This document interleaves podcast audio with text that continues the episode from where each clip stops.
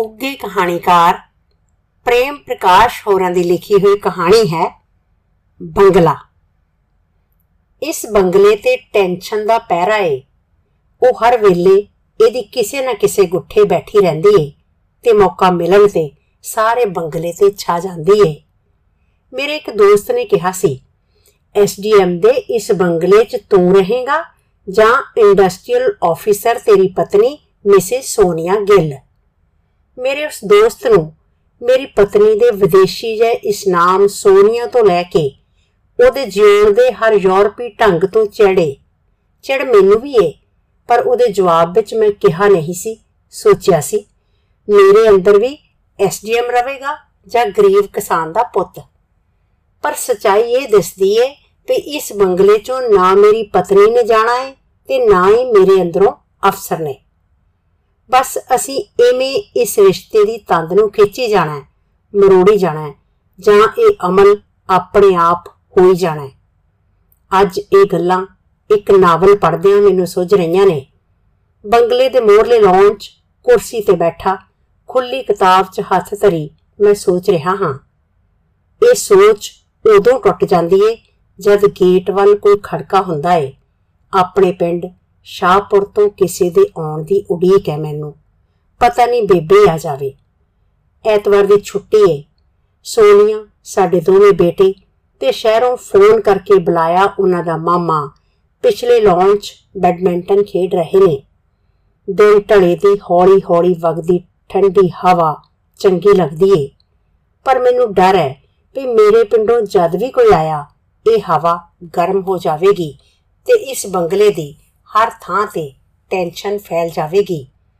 ਇਸ ਟੈਨਸ਼ਨ ਦਾ ਕਾਰਨ ਕੁਝ ਵੀ ਹੋ ਸਕਦਾ ਹੈ ਇਹ ਵੀ ਹੋ ਸਕਦਾ ਹੈ ਕਿ ਪਿਛਲੇ ਲਾਂਚ ਖੇਡ ਦੇ ਬੱਚੇ ਸੋਨੀਆ ਤੇ ਉਹਦਾ ਭਰਾ ਇੰਨਾ ਉੱਚੀ ਉੱਚੀ ਹੱਸਣ ਤੇ ਰੌਲਾ ਪਾ ਦੇਣ ਕਿ ਮੇਰੀ ਸੋਚ ਖਿੰਡ ਜਾਵੇ ਤੇ ਮੈਂ ਉਹਨਾਂ ਨੂੰ ਰੋਕ ਕੇ ਬਿਨਾਂ ਹੀ ਦੁਖੀ ਹੁੰਦਾ ਰਹਾ।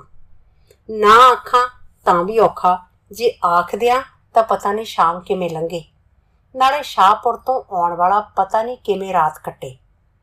ਹੁਣ ਦਿਲ ਕਰਦਾ ਏ ਆਖ ਦਿਆਂ ਮਿਸਿਸ ਗਿੱਲ, ਹੁਣ ਬਸ ਕਰੋ। ਤਾਂ ਉਹਦਾ ਜਵਾਬ ਇਹੀ ਹੋਵੇਗਾ, ਗਿੱਲ ਸਾਹਿਬ, ਤੁਹਾਡੀਆਂ ਨਰਵਸ ਕਮਜ਼ੋਰ ਨੇ। ਤੁਸੀਂ ਸ਼ਾਮ ਨੂੰ ਮੋਨੀ ਸਾਧੂ ਦੇ ਡੇਰੇ ਚਲੇ ਜਾਇਆ ਕਰੋ। ਉਹ ਵੀ ਠੀਕ ਹੈ। ਜੇ ਮੈਂ ਬਹੁਤ ਖਾਮੋਸ਼ੀ ਚਾਹੁੰਦਾ ਹਾਂ, ਤਾਂ ਮੈਨੂੰ ਇਹ ਹੱਕ ਨਹੀਂ ਕਿ ਕਿਸੇ ਨੂੰ ਬੋਲਣ ਹੀ ਨਾ ਦਿਆਂ। ਇਹੋ ਇਲਾਜ ਹੈ ਕਿ ਮੈਂ ਆਪ ਹੀ ਬਾਹਰ ਚਲਿਆ ਜਾਵਾਂ। ਪਰ ਇਹ ਬਹੁਤ ਔਖਾ ਏ। ਨਾ ਮੈਂ ਆਪ ਬਾਹਰ ਜਾ ਸਕਦਾ ਹਾਂ, ਨਾ ਕਿਸੇ ਨੂੰ ਇਸ ਬੰਗਲੇ ਦੇ ਅੰਦਰ ਬੁਲਾ ਸਕਦਾ ਹਾਂ। ਬਾਹਰ ਜਾਵਾਂ ਤਾਂ ਲੋਕਾਂ ਨੂੰ ਮੈਂ ਨਹੀਂ ਦਿਸਦਾ, ਮੇਰੀ ਕੁਰਸੀ ਦਿਸਦੀ ਰਹਿੰਦੀ ਏ। ਮੈਂ ਵੀ ਆਦਮੀ ਹਾਂ। ਕਿਸੇ ਨਾਲ ਹੱਸ ਕੇ ਗੱਲ ਕਰਨ ਨੂੰ ਮੇਰਾ ਵੀ ਦਿਲ ਕਰਦਾ ਏ। ਪਰ ਜਰਾ ਕਿਸੇ ਨਾਲ ਮੁਸਕਰਾ ਹੋ ਗਿਆ, ਉਹ ਆਪਣੇ ਕੁੜਮਾਂ ਦੇ ਵੀ ਗਲਤ ਕੰਮ ਕਰਾਉਣ ਆ ਜਾਂਦਾ ਏ। ਉਂਝ ਵੀ ਕਿਸੇ ਐਰੇ ਗੈਰੇ ਨੂੰ ਮੇਰਾ ਮਿਲਣਾ ਸੋਨੀਆ ਨੂੰ ਉੱਕਾ ਪਸੰਦ ਨਹੀਂ। ਇਹਦੇ ਨਾਲ ਉਹਨੂੰ ਆਪਣੇ ਸਟੇਟਸ ਵਿੱਚ ਫ਼ਰਕ ਪੈਂਦਾ, ਦਿਸਣ ਲੱਗ ਪੈਂਦਾ ਏ।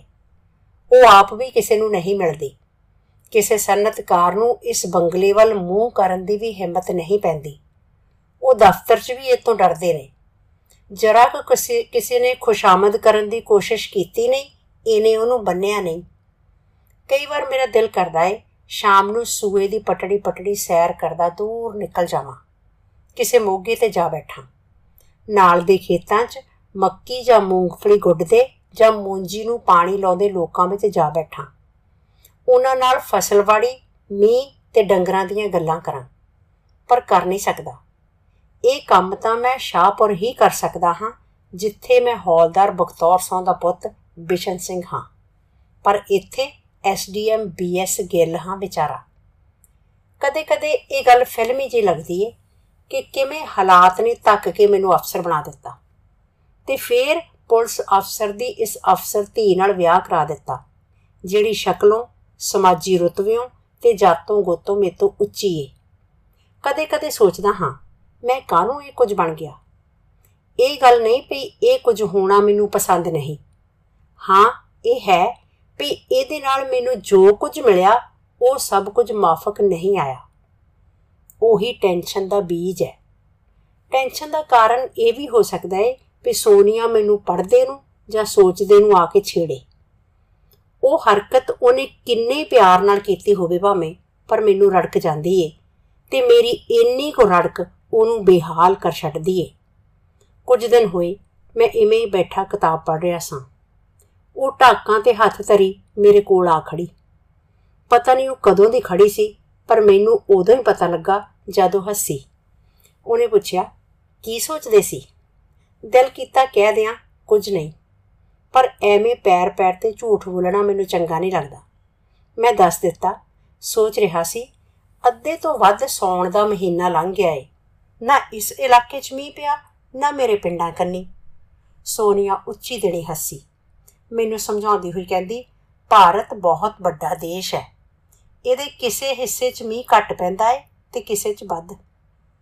ਕਿਤੇ ਫਸਲ ਵਧੀਆ ਹੋ ਜਾਂਦੀ ਏ ਤੇ ਕਿਤੇ ਸੋਕੇ ਜਾਂ ਹੜਾਂ ਨਾਲ ਮਾਰੀ ਜਾਂਦੀ ਏ। ਲੋਕ ਕਿਵੇਂ ਖਾਣਗੇ? ਇਹਦਾ ਨਿਰਭਰ ਇਸ ਗੱਲ ਤੇ ਹੁੰਦਾ ਏ ਕਿ ਦੇਸ਼ ਵਿੱਚ ਅਨਾਜ ਦੀ ਕੁੱਲ ਉਪਜ ਕਿੰਨੀ ਹੋਈ ਏ ਤੇ ਸਰਕਾਰ ਨੇ ਕਿੰਨੀ ਇੰਪੋਰਟ ਕਰਨੀ ਏ। ਇਸ ਗੱਲ ਤੇ ਨਹੀਂ ਕਿ ਤੁਹਾਡੇ ਖੰਨੇ ਕੰਨੀ ਮੀਂਹ ਪਿਆ ਹੈ ਜਾਂ ਨਹੀਂ। ਉਹਨੇ ਦੋ ਸ਼ਬਦ ਖੰਨੇ ਕੰਨੀ ਬੜੇ ਚੱਬ ਕੇ ਕਹੇ ਸਨ। ਮੈਂ ਉਹਦੀ ਗੱਲ ਹੱਸ ਕੇ ਟਾਲ ਦਿੱਤੀ ਸੀ। ਜਵਾਬ ਨਹੀਂ ਸੀ ਦਿੱਤਾ। ਜੇ ਦੇ ਵੀ ਦਿੰਦਾ ਤਾਂ ਉਹਨੂੰ ਸਮਝ ਨਹੀਂ ਸੀ ਆਉਣੀ ਕਿ ਮੇਰੇ ਇਲਾਕੇ, ਮੇਰੇ ਪਿੰਡ ਜਾਂ ਮੇਰੇ ਬਾਪੂ ਦੇ 3 3.5 ਕਿੱਲੇ ਤੇ ਮੀਂਹ ਪੈਣ ਜਾਂ ਨਾ ਪੈਣ ਨਾਲ ਫ਼ਰਕ ਨਹੀਂ ਪੈਣਾ। ਫ਼ਰਕ ਤਾਂ ਇਸ ਗੱਲ ਨਾਲ ਪੈਣਾ ਹੈ ਕਿ ਮੇਰੇ ਇਲਾਕੇ ਦੇ ਗਰੀਬ ਕਿਸਾਨਾਂ ਦਾ ਕੀ ਬਣੂ? ਮੇਰੇ ਪਿੰਡ ਦੇ ਵਿਹੜੇ ਵਾਲੇ ਕੀ ਖਾਣਗੇ? ਫੁੰਮਣ ਦੇ ਲਾਣੇ ਕਿਆਂ ਦਾ ਇੱਕ ਬਲਦ ਹੋਰ ਮਰ ਜੂ ਉਹ ਨਵਾਂ ਕਿਵੇਂ ਲੈਣਗੇ? ਝੂਰਾਂ ਦੇ ਰੋਟੀ ਹੋਰ ਵੀ ਔਖੀ ਪੱਕੂ। ਜੰਗੀਰੇ ਨੂੰ ਇੱਕ ਕਿੱਲਾ ਹੋਰ ਗਹਿਣੇ ਧਰਨਾ ਪੈ ਜੂ। ਇਹ ਗੱਲਾਂ ਮੇਰੇ ਨੈਜ ਨਾਲ ਜੁੜੀਆਂ ਹੋਈਆਂ ਨੇ ਮੇਰੇ ਅਫਸਰ। ਇਹ ਇੰਡਸਟਰੀ ਦੀ ਕਾਸਟ ਆਫ ਪ੍ਰੋਡਕਸ਼ਨ ਦਾ ਫਾਰਮੂਲਾ ਨਹੀਂ, ਜਿਹੜਾ ਤੈਨੂੰ ਸਮਝ ਆ ਜਾਵੇ। ਮੈਂ ਉਹਨੂੰ ਇਹ ਗੱਲ ਨਾ ਦੱਸ ਕੇ ਸਿਰਫ ਇਹ ਦੱਸਦਾ ਹਾਂ, ਮੈਂ ਤਾਂ ਇਸ ਬੁੱਢੇ ਕੁੱਤੇ ਢੇਰੂ ਬਾਰੇ ਸੋਚ ਰਿਹਾ ਹਾਂ। ਕੀ ਜ਼ਿੰਦਗੀ ਰਹੀ ਇਹਦੀ? ਦੰਦ ਸਾਰੇ ਚੜ ਗਏ ਨੇ, ਖਰਸ ਪੈ ਗਈ ਏ। ਤੂੰ ਗੋਲੀ ਪਾਉਣ ਨੂੰ ਫਿਰਦੀ ਏ ਇਹਦਾ ਹੁਣ ਜਿਉਣਾ ਚੰਗਾ ਏ ਜਾਂ ਮਰਨਾ? ਬਸ ਟੈਨਸ਼ਨ ਜਾਗ ਪਈ। ਉਸਨੇ ਤੇਜ਼ੀ ਨਾਲ ਅੰਗਰੇਜ਼ੀ ਵਿੱਚ ਕਿਹਾ ਵੀ ਮੈਨੂੰ ਸੋਚਣ, ਐਵੇਂ ਸੋਚਣ ਦੀ ਬਿਮਾਰੀ ਏ। ਮੈਨੂੰ ਮਨੋਰੋਗ ਦੇ ਕਿਸੇ ਮਾਹਰ ਨਾਲ مشਵਰਾ ਕਰਨਾ ਚਾਹੀਦਾ ਏ। ਉਹਦੀ ਗੱਲ ਵੀ ਠੀਕ ਹੈ। ਮੈਨੂੰ ਵੀ ਲੱਗਦਾ ਏ ਵੀ ਮੈਨੂੰ ਬਹੁਤਾ ਸੋਚਣ ਦੀ ਬਿਮਾਰੀ ਏ। ਅਸਲ 'ਚ ਇਹ ਬਿਮਾਰੀ ਮੈਨੂੰ ਉਦੋਂ ਲੱਗੀ ਜਦੋਂ ਮੈਂ ਕਾਲਜ ਵਿੱਚ ਪੜ੍ਹਦਾ ਸੀ। ਮੈਂ ਬਹੁਤੇ ਮੁੰਡਿਆਂ ਤੋਂ ਮਾੜਾ ਤੇ ਗਰੀਬ ਗਰੀਬ ਸਾਂ। ਪਜਾਮੇ ਪਾ ਕੇ ਤਾਂ ਹੋਰ ਵੀ ਮੁੰਡੇ ਆਉਂਦੇ ਸਨ, ਪਰ ਮੈਂ ਤਾਂ ਫੰਟਾਂ ਵਾਲਾ ਪਜਾਮਾ ਵੀ ਪਾ ਆਉਂਦਾ ਸੀ। ਐਮਏ ਕਰਕੇ ਲੈਕਚਰਰ ਬਣਨ ਤੋਂ ਫੌਰਨ ਬਾਅਦ ਪੀਸੀਐਸ ਪਾਸ ਕਰਕੇ ਮੇਰੇ ਉੱਤੇ ਇਹ ਛੱਪਰ ਪਾਟਾ ਸੀ, ਅਫਸਰ ਬਣਨ ਦਾ ਚਾਹੀਦਾ ਤਾਂ ਇਹ ਸੀ ਕਿ ਮੈਂ ਵੀ ਸੋਨੀਆ ਦੇ ਡੈਡੀ ਵਾਂਗ ਆਪਣੀ ਗਰੀਬੀ ਦਾ ਬਦਲਾ ਲੈਂਦਾ। ਜਿਵੇਂ ਉਹਨੇ ਅਫਸਰ ਬਣ ਕੇ ਆਪਣੀ ਜਾਤ ਗੋਤ ਬਦਲ ਕੇ ਹੇਠੋਂ ਧਾਗਾ ਤੋੜ ਕੇ ਉੱਪਰ ਜੋੜ ਲਿਆ। ਪਾਕਿਸਤਾਨ ਤੋਂ ਆ ਕੇ ਦਿੱਲੀ ਆ ਬਸੇ ਸੀ ਇਹ। ਆਓ ਜ਼ਰਾ ਸ਼ਹਿਰ ਆ ਹੋ ਆਈਏ। ਸੋਨੀਆ, ਰੈਕਟ ਫੜੀ। ਮੇਰੇ ਸਾਹਮਣੇ ਖੜੀ। ਰੈਕਟ ਦਾ ਹੈਂਡਲ ਦੂਜੇ ਹੱਥ ਤੇ ਮਾਰਦੀ। ਇੰਜ ਪੁੱਛ ਰਹੀ ਏ, ਜਿਵੇਂ ਸਲਾਹ ਕਰਦੀ ਏ ਤੇ ਹੁਕਮ ਵੀ ਦਿੰਦੀ ਏ। ਉਹਦੇ ਇੱਕ ਇੱਕ ਸ਼ਬਦ, ਇੱਕ ਇੱਕ ਹਰਕਤ ਵਿੱਚੋਂ ਕਦੇ ਅਫਸਰੀ ਦਿਸਦੀ ਏ, ਕਦੇ ਮਾਪਿਆਂ ਦਾ ਹੰਕਾਰ ਤੇ ਕਦੇ ਕਦੇ ਪਤਨੀ ਹੋਣ ਦਾ ਗਰਵ। ਮੇਰੇ ਜਵਾਬ ਦੀ ਉਡੀਕ 'ਚ ਉਹ ਮੇਰੇ ਸਾਹਮਣੇ ਕੁਰਸੀ ਤੇ ਬਹਿ ਗਈ ਏ। ਖੇਡਣ ਨਾਲ ਉਹਦਾ ਗੋਰਾ ਚਿਹਰਾ ਲਾਲ ਹੋਇਆ ਪਿਆ ਏ। ਅੱਖਾਂ ਹੋਰ ਵੱਡੀਆਂ ਤੇ ਸ਼ਰਾਰਤੀ ਦਿਸਦੀਆਂ ਨੇ। ਉਹਦਾ ਸਾਹ ਹਾਲੇ ਵੀ ਤੇਜ਼ ਹੈ। ਜਾਏ ਜਾਣ ਕੇ ਸਾਹ ਖਿੱਚ ਕੇ ਲੈਂਦੀ ਏ। ਖਾਂਦੇ ਪੀਂਦੇ ਘਰਾਂ ਦੇ ਲੋਕ ਇਹੋ ਜਿਹੇ ਹੀ ਹੁੰਦੇ ਨੇ। ਇਹ ਸੋਚਣ ਦੇ ਬਾਵਜੂਦ ਮੈਨੂੰ ਉਹਦੇ ਸਭ ਕਾਸੇ ਤੇ ਪਿਆਰ ਆ ਜਾਂਦਾ ਏ। ਕਹਿੰਦਾ ਹਾਂ ਕੀ ਲੈਣਾ ਸ਼ਹਿਰ ਜਾ ਕੇ? ਤੈਨੂੰ ਦੇਖਣ ਤੋਂ ਬਾਅਦ ਹੋਰ ਕਿਸੇ? ਉਹ ਹੱਸਦੀ ਹੋਈ ਚੁਸਤੀ ਨਾਲ ਉੱਠਦੀ ਏ ਤੇ ਮੇਰੀਆਂ ਦੋਵੇਂ ਗੱਲਾਂ ਹੱਥ 'ਚ ਘੁੱਟ ਕੇ, ਪੁੱਛ-ਪੁੱਛ ਕਰਕੇ ਅੰਦਰ ਚਲੀ ਜਾਂਦੀ ਏ। ਮੈਂ ਫੇਰ ਪੜਨ ਦੀ ਕੋਸ਼ਿਸ਼ ਕਰਦਾ ਹਾਂ, ਗੇਟ ਵੱਲ ਦੇਖਦਾ ਹਾਂ। ਪੁਚੱਕੇ ਪੈਂਦੇ ਨੇ, ਕੋਈ ਸ਼ਾਹਪੁਰ ਤੋਂ ਆਇਆ। ਇਹ ਸਾਰੇ ਅੰਦਰ ਚਲੇ ਗਏ ਨੇ, ਹੁਣ ਸ਼ਾਇਦ ਬਿਲੀਅਰਡ ਦਾ ਦੌਰ ਚੱਲੇ। ਪਰ ਕਿਚਨ ਚੋਂ ਚਾਹ ਦੀ ਮਹਿਕ ਵੀ ਆਉਣ ਲੱਗ ਪਈ।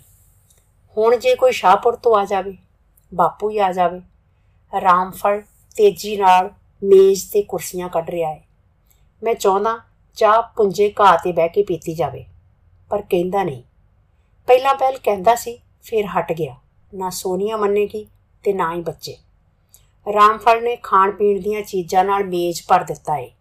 ਸੋਨੀਆ, ਦੋਵੇਂ ਬੇਟੇ ਤੇ ਉਹਨਾਂ ਦਾ ਮਾਮਾ ਫੁਦਕਦੇ ਆਉਂਦੇ ਨੇ। ਉਹ ਖੇਡ ਦੀਆਂ ਗੱਲਾਂ ਕਰਦੇ ਕਰਦੇ ਖਾਈ ਜਾਂਦੇ ਨੇ। ਸੋਨੀਆ ਕਦੇ-ਕਦੇ ਕੋਈ ਚੀਜ਼ ਧੱਕੇ ਨਾਲ ਮੇਰੇ ਮੂੰਹ 'ਚ ਤੁੰਨ ਦਿੰਦੀ ਏ। ਮੈਨੂੰ ਇਹ ਸਭ ਕੁਝ ਚੰਗਾ ਲੱਗਦਾ ਏ, ਪਰ ਬਹੁਤ ਚਿਰ ਨਹੀਂ। ਮੈਂ ਛੇਤੀ ਅੱਕ ਜਾਂਦਾ ਹਾਂ। ਮੈਨੂੰ ਬਹੁਤਾ ਚਿਰ ਆਪਣੇ ਆਪ ਨਾਲ ਰਹਿਣਾ ਚੰਗਾ ਲੱਗਦਾ ਏ, ਜਾਂ ਇੰਜ ਕਹੀਏ ਵੀ ਸੋਨੀਆ ਤੋਂ ਪਰੇ ਹੋ ਕੇ ਰਹਿਣਾ ਚਾਹੁੰਦਾ ਹਾਂ। ਕੋਈ ਗੱਲ ਹੈ ਸਾਡੇ ਵਿਚਕਾਰ, ਜਿਹੜੀ ਸਾਨੂੰ ਪਾੜਦੀ ਏ। ਇਕੱਲੇ ਰਹਿਣ ਦੀ ਚਾਹਨਾ ਵੀ ਇੱਕ ਬਿਮਾਰੀ ਏ। ਜਿਹੜੀ ਇਸ ਬੰਗਲੇ ਦੀ ਚਾਰ ਦੀਵਾਰੀ ਦੇ ਅੰਦਰ ਰਹਿਣ ਦੀ ਮੇਰੀ ਮਜਬੂਰੀ ਤੋਂ ਪੈਦਾ ਹੋਈ ਏ ਸ਼ਾਇਦ।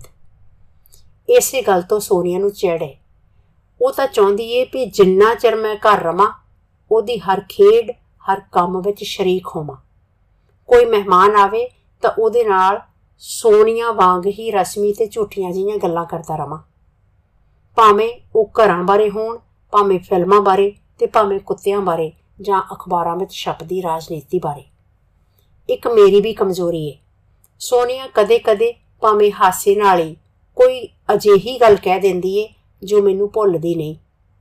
ਕੁਝ ਦਿਨ ਹੋਏ, ਇਹਨੂੰ ਪਤਾ ਨਹੀਂ ਕਿਵੇਂ ਬੇਬੇ ਦਾ ਬੋਲਿਆ ਉਹ ਸ਼ਬਦ ਯਾਦ ਆ ਗਿਆ ਸੁਕਮਾਂਜ ਕਹਿੰਦੀ, ਉਹ ਕੀ ਕਹਿੰਦੇ ਤੁਹਾਡੇ? ਨਹੀਂ, ਸਾਡੇ ਬੇਬੇ ਜੀ। ਹਾਂ ਸੁਕਮਾਂਜ ਉਹਨੇ ਇਹ ਸ਼ਬਦ ਬੜਾ ਚੱਬ ਕੇ ਬੋਲਿਆ, ਬੇਬੇ ਦੀ ਸਾਂਗ ਲਾਉਂਦਿਆਂ। ਕਹਿੰਦੀ, ਇਹ ਠੀਕ ਹੀ ਏ। ਮੇਰੀ ਬੇਬੇ ਦਾ ਥੱਕੀ ਟੁੱਟੀ ਦਾ ਜਦ ਚੁੱਲ੍ਹੇ ਮੋਹਰਿਓਂ ਉੱਠਣ ਨੂੰ ਦਿਲ ਨਹੀਂ ਕਰਦਾ, ਤਾਂ ਉਹ ਸਾਗ ਜਾਂ ਦਾਲ ਪਾਉਣ ਵਾਸਤੇ ਕੋਲ ਪਿਆ ਝੂਠਾ ਕੌਲ ਜਾਂ ਬਾਟੀ ਸਵਾਹ ਨਾਲ ਮਾਂਜ ਕੇ ਉਹਨੂੰ ਹੱਥ ਫੇਰ-ਫੇਰ ਚਮਕਾ ਕੇ ਉਹਦੇ ਵਿੱਚ ਸਾਗ ਪਾ ਦਿੰਦੀ ਏ। ਉਹਨੂੰ ਉਹ ਸੁੱਕ ਮਾਂਜ ਕਹਿੰਦੀ ਏ। ਇੱਕ ਵਾਰ ਉਹਨੇ ਸਾਡੇ ਵਾਸਤੇ ਵੀ ਇਵੇਂ ਕੀਤਾ ਸੀ, ਤਾਂ ਸੋਨੀਆ ਨੇ ਉਹ ਸਾਗ ਖਾਦਾ ਨਹੀਂ ਸੀ। ਸੋਨੀਆ ਜਦ ਪਿੰਡ ਜਾਂਦੀ ਏ ਤਾਂ ਖੱਟੀ ਲੱਸੀ ਬੜੇ ਸ਼ੌਕ ਨਾਲ ਪੀਂਦੀ ਏ। ਪਰ ਜੇ ਇਹ ਬੇਬੇ ਨੂੰ ਹੱਥ ਕਚਲ ਕੇ ਮੱਖਣ ਕੱਢਦੀ ਵੇਖ ਲਵੇ, ਤਾਂ ਥੰਦੇ ਦੀ ਸ਼ੋਅ ਤੋਂ ਮੁਕਤ ਖਾਣਾ ਖਾਣ ਨੂੰ ਚੰਗਾ ਸਮਝਣ ਵਾਲੀ ਇਹ ਬਲੈਤਣ ਕਦੇ ਵੀ ਲੱਸੀ ਨਾ ਪੀਵੇ।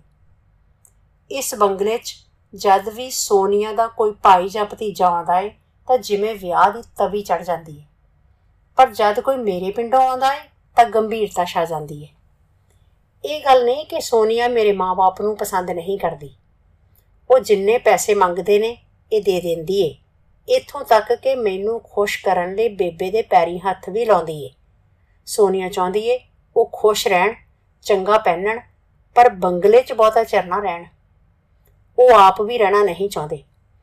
ਇੱਕ ਵਾਰ ਮੈਂ ਬੇਬੇ ਨੂੰ ਧੱਕੇ ਨਾਲ ਕਈ ਦਿਨਾਂ ਵਾਸਤੇ ਰੱਖ ਲਿਆ, ਤਾਂ ਉਹ ਪੰਜਵੇਂ ਦਿਨ ਰੋ ਪਈ ਸੀ। ਬੇਬੇ ਨੂੰ ਨਾ ਕੱਤਣ ਨੂੰ, ਨਾ ਤੁੰਬਣ ਨੂੰ। ਉਹਨੂੰ ਵੇਲਿਆਂ ਬਹਿਣਾ ਪਸੰਦ ਨਹੀਂ ਸੀ ਤੇ ਸੋਨੀਆ ਨੂੰ ਉਹਦਾ ਕੰਮ ਕਰਨਾ। ਉਹਨੂੰ ਆਪਣੀ ਪੱਤੀ ਦੇ ਲੋਕ ਨਿਆਣੇ ਕੁੱਤੇ ਬਿੱਲੇ ਤੱਕ ਯਾਦ ਆਉਂਦੇ ਸੀ, ਪਰ ਇੱਥੇ ਉਹਦੀ ਗੱਲ ਸੁਣਨ ਤੇ ਸਮਝਣ ਵਾਲਾ ਮੇਥੋਂ ਛੁੱਟ ਕੋਈ ਨਹੀਂ ਸੀ। ਬੱਚੇ ਇਸ ਬੰਗਲੇ 'ਚ ਵੀ ਨੇ, ਕੁੱਤੇ ਵੀ ਨੇ, ਪਰ ਬੇਬੇ ਦਾ ਮੋਹ ਕਿਸੇ 'ਚ ਪੈਂਦਾ ਹੀ ਨਹੀਂ। ਉਹ ਸਿਰਫ ਮੈਨੂੰ ਆਪਣਾ ਸਮਝਦੀ ਏ। ਉਹ ਰਾਤ ਨੂੰ ਵੀ ਮੇਰੇ ਕੋਲ ਹੀ ਸੌਂਦੀ ਸੀ, ਗੱਲਾਂ ਕਰਨ ਦੀ ਮਾਰੀ। ਤੇ ਸੋਨੀਆ ਨੂੰ ਇਹ ਗੱਲ ਪਸੰਦ ਨਹੀਂ।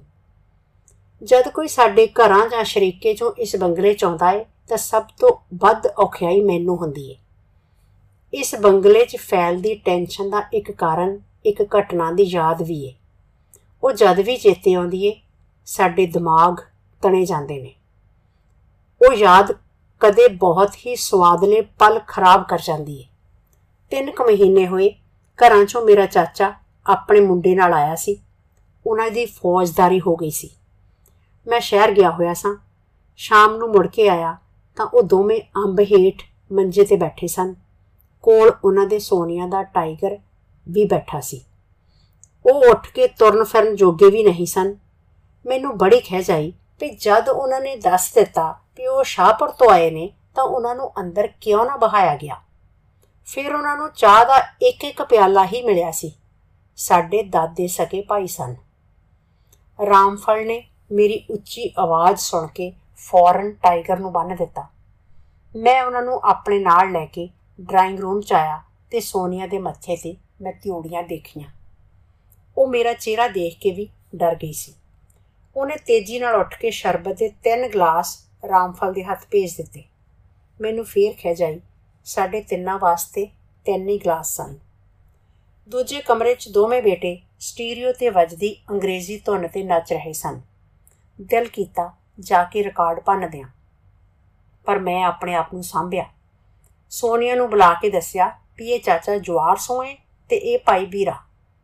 ਫਿਰ ਸੋਨੀਆ ਨੂੰ ਨਰਮ ਕਰਨ ਲਈ ਹੱਸਦਿਆਂ ਦੱਸਿਆ, ਵੀ ਸ਼ਾਹਪੁਰ ਜੱਟਾਂ ਦੇ ਪੁੱਤ ਸ਼ਰਬਤ ਇਹੋ ਜਿਹੇ ਪਤਲੇ ਗਲਾਸਾਂ 'ਚ ਨਹੀਂ ਪੀਂਦੇ। ਜੱਟ ਕੀ ਕਰਦੇ ਨੇ, ਕੀ ਨਹੀਂ ਕਰਦੇ? ਸੋਨੀਆ ਨੂੰ ਦੱਸਣ ਦੀ ਲੋੜ ਨਹੀਂ। ਉਹ ਇੱਕਦਮ ਖਿੱਚ ਜਾਂਦੀ ਹੈ ਜੱਟਾਂ ਦੀ ਕੋਈ ਵੀ ਵਡਿਆਈ ਸੁਣ ਕੇ। ਮੈਂ ਆਪਣੇ ਆਪ ਨੂੰ ਰੋਕਦਾ ਵੀ ਹਾਂ, ਪਰ ਫੇਰ ਵੀ ਕਿਸੇ ਦੇ ਆਉਣ ਤੇ ਕੁਝ ਨਾ ਕੁਝ ਕਹਿ ਹੋ ਹੀ ਜਾਂਦਾ। ਭਾਵੇਂ ਉਹ ਜੱਟਾਂ ਦੇ ਕਮਲ ਕੁੱਟਣ ਬਾਰੇ ਹੀ ਕਿਉਂ ਨਾ ਹੋਵੇ। ਮੇਰਾ ਮਕਸਦ ਸੋਨੀਆ ਨੂੰ ਖਜਾਉਣਾ ਨਹੀਂ, ਆਉਣ ਵਾਲੇ ਨੂੰ ਖੁਸ਼ ਕਰਨਾ ਹੁੰਦਾ ਹੈ ਸ਼ਾਹਪੁਰ ਦੇ ਬੰਦਿਆਂ ਨੂੰ ਦੇਖ ਕੇ ਸੋਨੀਆ ਨੂੰ ਕੋਈ ਖਤਰਾ ਦਿਸਣ ਲੱਗ ਪੈਂਦਾ ਹੈ ਇਸੇ ਡਰੋਂ ਉਹ ਮੇਰੇ ਸਾਹਮਣੇ ਨਾ ਆਈ। ਮੈਂ ਰਾਮਫਲ ਨੂੰ ਆਖ ਕੇ ਫਰੂਟ ਜੂਸ ਦੀਆਂ 6 ਬੋਤਲਾਂ ਫ੍ਰਿਜ ਵਿੱਚੋਂ ਕਢਵਾ ਲਈਆਂ। ਸੋਨੀਆ ਨੇ ਨਿੱਕੇ ਦੇ ਹੱਥ ਪਛਵਾਇਆ ਹੁਣ ਚਾਹ ਵੀ ਪੀਓਗੇ? ਮੈਂ ਕਿਹਾ, ਹਾਂ, ਦੋ ਦੋ ਕੱਪ। ਮੈਨੂੰ ਮਹਿਸੂਸ ਹੋਇਆ, ਮੇਰੀ ਇਹ ਆਵਾਜ਼ ਟੈਨਸ਼ਨ ਵਿੱਚੋਂ ਨਿਕਲੀ ਏ। ਅਸਲ 'ਚ ਸੋਨੀਆ ਮੈਨੂੰ ਆਪਣੇ ਨਾਲ ਬੰਨ ਕੇ ਰੱਖਣਾ ਚਾਹੁੰਦੀ ਏ। ਮੈਂ ਆਜ਼ਾਦ ਹੋ ਕੇ ਭਾਵੇਂ ਇੰਨਾ ਖੁਸ਼ ਨਾ ਹੋਵਾਂ ਪਰ ਸ਼ਾਹਪੁਰ ਦੀ ਗਿੱਲਾਂ ਦੀ ਪੱਤੀ ਨਾਲ ਵੀ ਜੁੜਿਆ ਰਹਿਣਾ ਚਾਹੁੰਦਾ ਹਾਂ।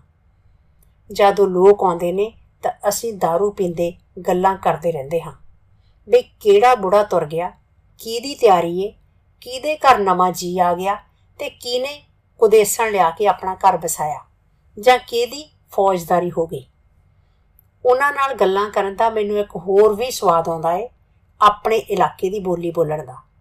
ਜਿਹਨੂੰ ਭੁਲਾਉਣ ਵਾਸਤੇ ਇੱਥੇ ਹਰ ਬੰਦਾ ਕੋਸ਼ਿਸ਼ 'ਚ ਹੈ, ਪਰ ਮੈਂ ਆਪਣੇ ਪਿੰਡ ਦੇ ਸਾਂਸੀਆਂ ਵਾਂਗ ਭੁੱਲਦਾ ਨਹੀਂ ਹਾਂ। ਸੋਨੀਆ ਨੇ ਮੇਰੇ ਜਾਂ ਆਪਣੇ ਇਲਾਕੇ ਦੀ ਬੋਲੀ ਤਾਂ ਕੀ ਬੋਲਣੀ ਏ? ਉਹ ਤਾਂ ਆਪਣੇ ਬੇਟਿਆਂ ਨਾਲ ਵੀ ਅੰਗਰੇਜ਼ੀ ਜਾਂ ਹਿੰਦੀ 'ਚ ਗੱਲ ਕਰਦੀ ਏ। ਉਹ ਟਾਈਗਰ ਨਾਲ ਸਿਰਫ ਅੰਗਰੇਜ਼ੀ ਬੋਲਦੀ ਏ। ਮੇਰੇ ਨਾਲ ਪੰਜਾਬੀ ਕਲਚਰ ਬਾਰੇ ਬਹਿਸ ਕਰਦੀ ਸਾਰੀ ਪੰਜਾਬੀ ਭੁੱਲ ਜਾਂਦੀ ਏ। ਕਿਸੇ ਦੇ ਆਉਣ ਤੇ ਤਾਂ ਉਹਨੂੰ ਪੰਜਾਬੀ ਬੋਲਦਿਆਂ ਸੰਗ ਲੱਗਦੀ ਏ। ਹਾਂ ਇੱਕ ਮੇਰੇ ਨਾਲ ਪਿਆਰ ਕਰਦੀ ਪੰਜਾਬੀ ਬੋਲ ਲੈਂਦੀ ਏ ਜਿਵੇਂ ਮੈਂ ਸ਼ਰਾਬ ਪੀ ਕੇ ਅੰਗਰੇਜ਼ੀ ਬੋਲਦਾ ਹਾਂ। ਇਸ ਬੰਗਲੇ 'ਚ ਅਸੀਂ ਦੋ ਹੀ ਪੰਜਾਬੀ ਭਾਸ਼ੀ ਹਾਂ, ਮੈਂ ਤੇ ਬੁੱਢਾ ਕੁੱਤਾ ਢੇਰੂ। ਮੈਂ ਬੋਲਦਾ ਹਾਂ, ਉਹ ਸਮਝਦਾ ਏ। ਸ਼ਾਮ ਨੂੰ ਸੋਨੀਆ ਨੇ ਰਾਮਫਲ ਦੇ ਨਾਲ ਲੱਗ ਕੇ ਛੇਤੀ ਛੇਤੀ ਖਾਣਾ ਬਣਾਇਆ। ਅਸੀਂ ਬਰਾਂਡੇ 'ਚ ਬੈਠੇ, ਪੀਂਦੇ ਰਹੇ। ਜਦ ਉਹਨੇ ਦੱਸਿਆ ਕਿ ਖਾਣਾ ਲੱਗ ਗਿਆ ਹੈ, ਤਾਂ ਅਸੀਂ ਉੱਠ ਖੜੇ ਮੈਂ ਟੇਬਲ ਤੇ ਬਹਿ ਕੇ ਖਾਣਾ ਖਾਣਾ ਠੀਕ ਨਹੀਂ ਸੀ ਸਮਝਦਾ, ਫੇਰ ਵੀ ਚਲਿਆ ਗਿਆ। ਫੇਰ ਉਹੀ ਗੱਲ ਹੋਈ ਜਿਹਦਾ ਡਰ ਸੀ। ਪਹਿਲਾਂ ਸੋਨੀਆ ਤੰਗ ਹੋਈ, ਮਹਿਮਾਨ ਤੰਗ ਹੋਏ ਤੇ ਸਭ ਤੋਂ ਵੱਧ ਟੈਨਸ਼ਨ ਮੈਨੂੰ ਹੋਈ, ਜਿਹੜੀ ਕਈ ਦਿਨ ਮੇਰੇ ਦੁਆਲੇ ਹੀ ਨਹੀਂ, ਸਾਰੇ ਬੰਗਲੇ 'ਚ ਵੀ ਘੁੰਮਦੀ ਰਹੀ।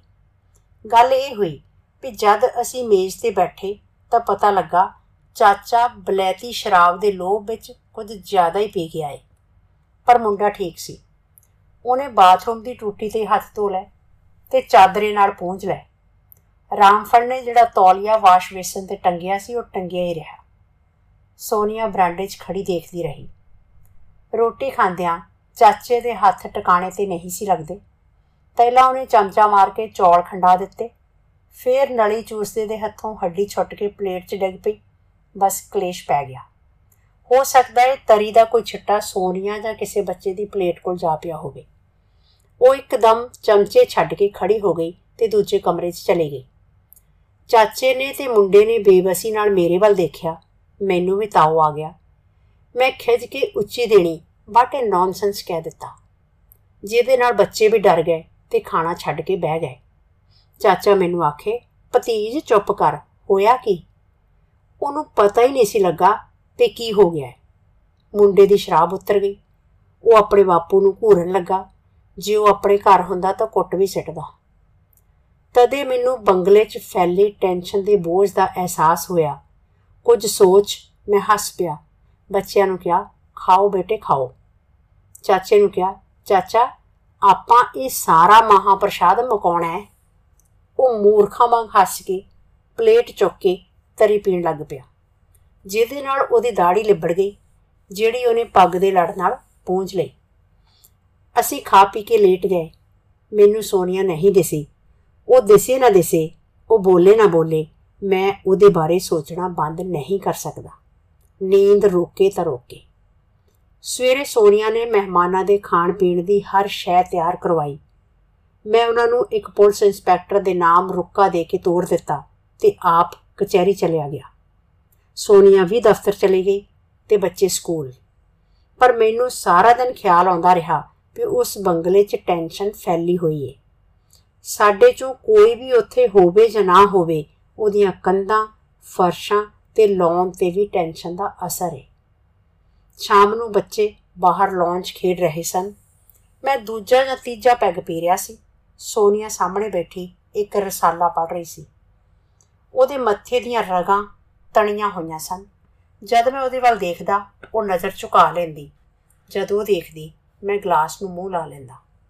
ਆਖਰ ਮੈਂ ਕਿਹਾ, ਸੋਨੀਆ, ਆਪਾਂ ਨਿੱਕ ਨਿੱਕੀਆਂ ਗੱਲਾਂ ਪਿੱਛੇ ਆਪਣੇ ਆਪ ਨੂੰ ਕਿਉਂ ਤਵਾਹ ਕਰਨ ਲੱਗੇ ਹੋਏ ਆ? ਮੈਨੂੰ ਲੱਗਦਾ ਹੈ ਕਿਸੇ ਟੋਣਾ ਕੀਤਾ ਹੋਇਆ ਇਸ ਬੰਗਲੇ ਤੇ। ਸੋਨੀਆ ਜਿਵੇਂ ਮੇਰੀ ਇਸ ਗੱਲ ਦੀ ਉਡੀਕ 'ਚ ਹੀ ਬੈਠੀ ਸੀ। ਸੱਟ ਦੇਣੀ ਉੱਠ ਕੇ ਮੈਨੂੰ ਚਿੰਬੜ ਗਈ। ਰੋਣ ਲੱਗ ਪਈ। ਸੋਨੀਆ ਬਹੁਤ ਗੱਲਾਂ ਭੁੱਲ ਜਾਂਦੀ ਏ। ਉਹ ਮੇਰੀਆਂ ਬਦੀਕੀਆਂ ਦੀ ਭੁੱਲ ਮੈਨੂੰ ਚੰਬੜ ਜਾਂਦੀ ਏ। ਇੰਨਾ ਪਿਆਰ ਕਰਦੀ ਏ ਉਹ ਮੈਨੂੰ। ਉਹ ਚਾਚੇ ਵਾਲੀ ਗੱਲ ਵੀ ਭੁੱਲ ਗਈ ਹੋਵੇ ਸ਼ਾਇਦ। ਪਰ ਮੈਨੂੰ ਸਭ ਕੁਝ ਯਾਦ ਹੈ ਕੁਝ ਭੁੱਲਦਾ ਹੀ ਨਹੀਂ। ਟਾਈਗਰ ਤੇ ਢੇਰੂ ਭੱਜ ਕੇ ਗੇਟ ਵੱਲ ਗਏ। ਕੋਈ ਬੰਦਾ ਹੋਵੇਗਾ? ਸ਼ਾਇਦ ਕੋਈ ਸ਼ਾਹਪੁਰ ਤੋਂ ਆ ਗਿਆ ਹੋਵੇ। ਮੈਂ ਆਪ ਉੱਠ ਕੇ ਗੇਟ ਵੱਲ ਜਾਂਦਾ ਹਾਂ। ਉਹ ਬੱਲੇ, ਇਹ ਮੇਰੀ ਭੂਆ ਦੇ ਪੁੱਤ ਨੇ, ਦਿਆਲ ਤੇ ਨਿਹਾਲ। ਮਾਜਰੀ ਤੋਂ ਆਏ ਨੇ। ਮੈਂ ਉਹਨਾਂ ਦੋਹਾਂ ਦੇ ਮੋਢਿਆਂ ਤੇ ਬਾਹਾਂ ਰੱਖ ਕੇ ਲੌਂਚ ਬਹਾ ਕੇ ਰਾਮਫਲ ਨੂੰ ਪਾਣੀ ਤੇ ਚਾਹ ਲਿਆਉਣ ਲਈ ਕਹਿੰਦਾ ਹਾਂ। ਚਾਹ ਪੀਂਦੇ ਉਹ ਦੱਸਦੇ ਨੇ ਕਿ ਅਗਾਹ ਕਿਤੇ ਗਏ ਹੋਏ ਸੀ ਆਲੂਆਂ ਦੇ ਬੀ ਦਾ ਪਤਾ ਕਰਨ। ਕਵੇਲਾ ਹੋ ਗਿਆ। ਉਹ ਆਪਣੀ ਮਜਬੂਰੀ ਦੱਸਦੇ ਨੇ ਮੇਰੇ ਕੋਲ ਆਉਣ ਦੀ। ਮੈਨੂੰ ਦੁੱਖ ਹੁੰਦਾ ਏ, ਸਵਾਦ ਤਾਂ ਤਦ ਆਉਂਦਾ ਜੇ ਉਹ ਮਾਣ ਨਾਲ ਮੇਰੇ ਕੋਲ ਆਉਂਦੇ। ਸਾਰੇ ਟੱਬਰ ਦੀਆਂ ਫਸਲਵਾੜੀ ਦੀਆਂ ਗੱਲਾਂ ਕਰਦੇ ਆ ਦਿਆਲ ਪਹਿਲਾਂ ਟਾਈਗਰ ਵੱਲ ਸ਼ੌਕ ਨਾਲ ਦੇਖਦਾ ਤੇ ਫੇਰ ਢੇਰੂ ਵੱਲ। ਮੈਂ ਉਹਨੂੰ ਢੇਰੂ ਬਾਰੇ ਦੱਸਦਾ ਹਾਂ ਕਿ ਇਹ ਪਹਿਲਾ ਐਸਡੀਐਮ ਛੱਡ ਗਿਆ ਸੀ। ਸ਼ਾਇਦ ਇਸ ਲਈ ਕਿ ਇਹ ਬੁੱਢਾ ਤੇ ਖਰਚ ਖਾਦਾ ਹੋ ਗਿਆ ਏ। ਦੰਦ ਝੜ ਗਏ ਨੇ। ਮੱਖੀਆਂ ਤੋਂ ਡਰਦਾ ਲੁਕਦਾ ਫਿਰਦਾ ਰਹਿੰਦਾ ਏ। ਪਰ ਮੈਂ ਉਹਨੂੰ ਇਹ ਦੱਸਦਾ ਵੀ ਕਦੇ ਇਹ ਵੀ ਮੇਰੇ ਤੇ ਸੋਨੀਆ ਦੇ ਵਿਚਕਾਰ ਝਗੜੇ ਦਾ ਕਾਰਨ ਬਣ ਜਾਂਦਾ ਏ। ਸੋਨੀਆ ਕਈ ਵਾਰ ਇਹਨੂੰ ਸਖਤ ਨਫ਼ਰਤ ਕਰਦੀ ਏ ਤੇ ਚਾਹੁੰਦੀ ਏ ਇਹਨੂੰ ਗੋਲੀ ਪਵਾ ਕੇ ਮਾਰ ਦਿੱਤਾ ਜਾਏ। ਪਰ ਮੈਨੂੰ ਇਹ ਬੇਰਹਿਮ ਜਿਹਾ ਕੰਮ ਪਸੰਦ ਨਹੀਂ। ਅਸਲ 'ਚ ਸੋਨੀਆ ਨੂੰ ਡਰ ਹੈ ਵੀ ਇਹਦੀ ਬਿਮਾਰੀ ਉਹਦੇ ਟਾਈਗਰ ਨੂੰ ਲੱਗ ਜਾਵੇਗੀ। ਉਹ ਟਾਈਗਰ ਨੂੰ ਇਵੇਂ ਬਚਾਉਂਦੀ ਏ ਜਿਵੇਂ ਆਪਣੇ ਬੱਚਿਆਂ ਨੂੰ ਇਸ ਕਸਬੇ ਦੇ ਆਮ ਲੋਕਾਂ ਦੇ ਬੱਚਿਆਂ ਤੋਂ ਬਚਾਉਂਦੀ ਏ। ਇਸੇ ਲਈ ਉਹ ਆਪਣੇ ਬੇਟੇ ਵੱਡੇ ਸ਼ਹਿਰ ਦੇ ਕਨਵੈਂਟ ਸਕੂਲ 'ਚ ਭੇਜਦੀ ਏ। ਪਰ ਉਹ ਇਹਦੇ ਲਈ ਦਲੀਲ ਹੋਰ ਦਿੰਦੀ ਏ। ਕਹਿੰਦੀ ਏ, ਇਹ ਵਿਚਾਰਾ ਬਿਮਾਰੀ 'ਚ ਨਰਕ ਭੋਗ ਰਿਹਾ ਏ। ਇਹਨੂੰ ਮਾਰਨਾ ਇਸ ਤਰ੍ਹਾਂ ਚੰਗਾ ਏ, ਜਿਵੇਂ ਅੰਗਰੇਜ਼ ਆਪਣੇ ਪਿਆਰੇ ਪਰ ਬਿਮਾਰ ਘੋੜੇ ਨੂੰ ਤਰਸ ਭਾਵਨਾ ਨਾਲ ਗੋਲੀ ਮਾਰ ਦਿੰਦੇ ਸਨ, ਜਿਹਨੂੰ ਉਹ ਮਰਸੀ ਕਿਲਿੰਗ ਕਹਿੰਦੇ ਨੇ। ਅਸਲ 'ਚ ਸੋਨੀਆ ਨੂੰ ਤਾਂ ਇਹ ਵੀ ਪਸੰਦ ਨੇ ਕਿ ਇਸ ਬੰਗਲੇ 'ਚ ਢੇਰੂ ਨਾਂ ਦਾ ਕੋਈ ਕੁੱਤਾ ਹੋਵੇ। ਉਹ ਮੈਨੂੰ ਵੀ ਕੱਚਾ ਜਾਂ ਚਾਦਰਾ ਲਾ ਕੇ ਬਾਹਰ ਲੌਂਚ ਬਹਿਣ ਨਹੀਂ ਦਿੰਦੀ, ਮਤੇ ਕੋਈ ਤੁਰਿਆ ਜਾਂਦਾ ਦੇਖ ਲਵੇ। ਮੈਂ ਦੋਹਾਂ ਭਾਈਆਂ ਨੂੰ ਪਿਛਲੇ ਲੌਂਚ ਲੈ ਜਾਂਦਾ ਹਾਂ। ਸੋਨੀਆ ਤੇ ਬੱਚਿਆਂ ਨਾਲ ਉਹਨਾਂ ਦੀ ਰਸਮੀ ਜੀ ਸਸਤੀ ਕਾਲ ਹੁੰਦੀ ਹੈ ਅਸੀਂ ਤਿੰਨੇ ਇੱਕ ਪਾਸੇ ਮੰਜੀਆਂ ਤੇ ਬਹਿ ਜਾਂਦੇ ਹਾਂ। ਸੋਨੀਆ ਤੇ ਬੱਚੇ ਅੰਦਰ ਵੜ ਜਾਂਦੇ ਨੇ। ਉਹਨਾਂ ਦਾ ਮਾਮਾ ਮੋਟਰਸਾਈਕਲ ਤੇ ਚਲਾ ਗਿਆ ਹੈ। ਹੁਣ ਬੱਚੇ ਪੜਨਗੇ ਸੋਨੀਆ ਖਾਣਾ ਤਿਆਰ ਕਰਵਾਏਗੀ। ਤਦ ਤੱਕ ਅਸੀਂ ਖਾਣ ਜੋਗੇ ਹੋ ਜਾਵਾਂਗੇ। ਅਸੀਂ ਤਿੰਨ ਤਿੰਨ ਪੈਗ ਲਾ ਲਏ ਨੇ। ਇਸ ਦੌਰਾਨ ਚ ਸੋਨੀਆ ਦੋ ਵਾਰ ਆ ਕੇ ਕਹਿ ਗਈ ਏ, ਤੁਸੀਂ ਜ਼ਿਆਦਾ ਨਾ ਪੀਣੀ। ਤੁਹਾਡੀ ਸਿਹਤ ਠੀਕ ਨਹੀਂ ਰਹਿੰਦੀ। ਸਿਹਤ ਮੇਰੀ ਬੜੀ ਚੰਗੀ ਏ। ਇੱਕ ਸਿਰਫ ਦਿਲ ਦੀ ਧੜਕਣ ਹੈ ਜਿਹੜੀ ਘਟਣ ਵਧਣ ਲੱਗ ਪੈਂਦੀ ਏ। ਇਹਦਾ ਕਾਰਨ ਸਰੀਰ ਦੀ ਕੋਈ ਖਰਾਬੀ ਨਹੀਂ, ਟੈਨਸ਼ਨ ਹੈ ਜਿਹੜੀ ਸੋਨੀਆ ਕਰਕੇ ਪੈਦਾ ਹੁੰਦੀ ਹੈ ਤੇ ਉਹੀ ਇਹਦਾ ਇਲਾਜ ਕਰਦੀ ਰਹਿੰਦੀ ਹੈ ਟਾਈਗਰ ਤੇ ਢੇਰੂ ਦੋਵੇਂ ਸਾਡੇ ਕੋਲ ਆ ਬੈਠੇ ਨੇ ਹੱਡੀਆਂ ਦੀ ਉਡੀਕ ਵਿੱਚ। ਮੈਂ ਖਿੜਦੇ ਨਸ਼ੇ 'ਚ ਭਰਾਵਾਂ ਨੂੰ ਦੱਸਦਾ ਹਾਂ। ਸੋਨੀਆ ਕਹਿੰਦੀ ਏ ਇਹਨੂੰ ਢੇਰੂ ਨੂੰ ਗੋਲੀਆਂ ਪਵਾ ਦਿਓ। ਕਿਉਂ ਬਈ? ਆਪਾਂ ਕਦੇ ਆਪਣੇ ਬੁੜੇ ਬਲਦਾਂ ਨੂੰ ਗੋਲੀ ਮਾਰੀ ਏ ਉਹ ਦੋਵੇਂ ਸ਼ਰਾਬੀਆਂ ਵਾਲਾ ਹਾਸਾ ਹੱਸਦੇ ਨੇ ਤੇ ਆਪਣੇ ਬੁੱਢੇ ਹੋਏ ਬਲਦਾਂ ਦੀਆਂ ਗੱਲਾਂ ਦੱਸਦੇ ਨੇ। ਜਿਹੜੇ ਕਈ ਕਈ ਬਰੇ ਖੜੇ ਖਾਂਦੇ ਰਹਿੰਦੇ। ਦਿਆਲ ਕਹਿੰਦਾ ਏ, ਐ ਤਾਂ ਜੇ ਸਾਡੇ ਮੁੰਡੇ ਪੜ ਲੈ ਗਏ, ਉਹ ਸਾਨੂੰ ਬੁੜੇ ਹੋਇਆਂ ਨੂੰ ਗੋਲੀਆਂ ਪਵਾ ਦੇਣਗੇ। ਇਹ ਕਹਿ ਕੇ ਉਹ ਉਦਾਸ ਨਹੀਂ ਹੁੰਦਾ, ਉੱਚੀ ਦੇਣੀ ਹੱਸਦਾ ਹੈ ਰਾਮਫਲ ਖਾਣੇ ਦਾ ਸੁਨੇਹਾ ਲੈ ਕੇ ਆਉਂਦਾ ਹੈ ਤੇ ਮੈਨੂੰ ਚਾਚੇ ਵਾਲੀ ਗੱਲ ਯਾਦ ਆ ਜਾਂਦੀ ਏ। ਮੈਂ ਨਹੀਂ ਚਾਹੁੰਦਾ ਵੀ ਖਾਣਾ ਮੇਜ਼ ਤੇ ਬਹਿ ਕੇ ਖਾਦਾ ਜਾਵੇ। ਉਂਝ ਵੀ ਕਦੇ-ਕਦੇ ਆਪਣੇ ਅਸਲੀ ਰੰਗ 'ਚ ਜਿਉਣਾ ਪਿਆਰਾ ਲੱਗਦਾ ਹੈ ਮੈਂ ਰਾਮਫਲ ਨੂੰ ਕਹਿੰਦਾ ਹਾਂ, ਸਾਡਾ ਖਾਣਾ ਇੱਥੇ ਲੈ ਆ।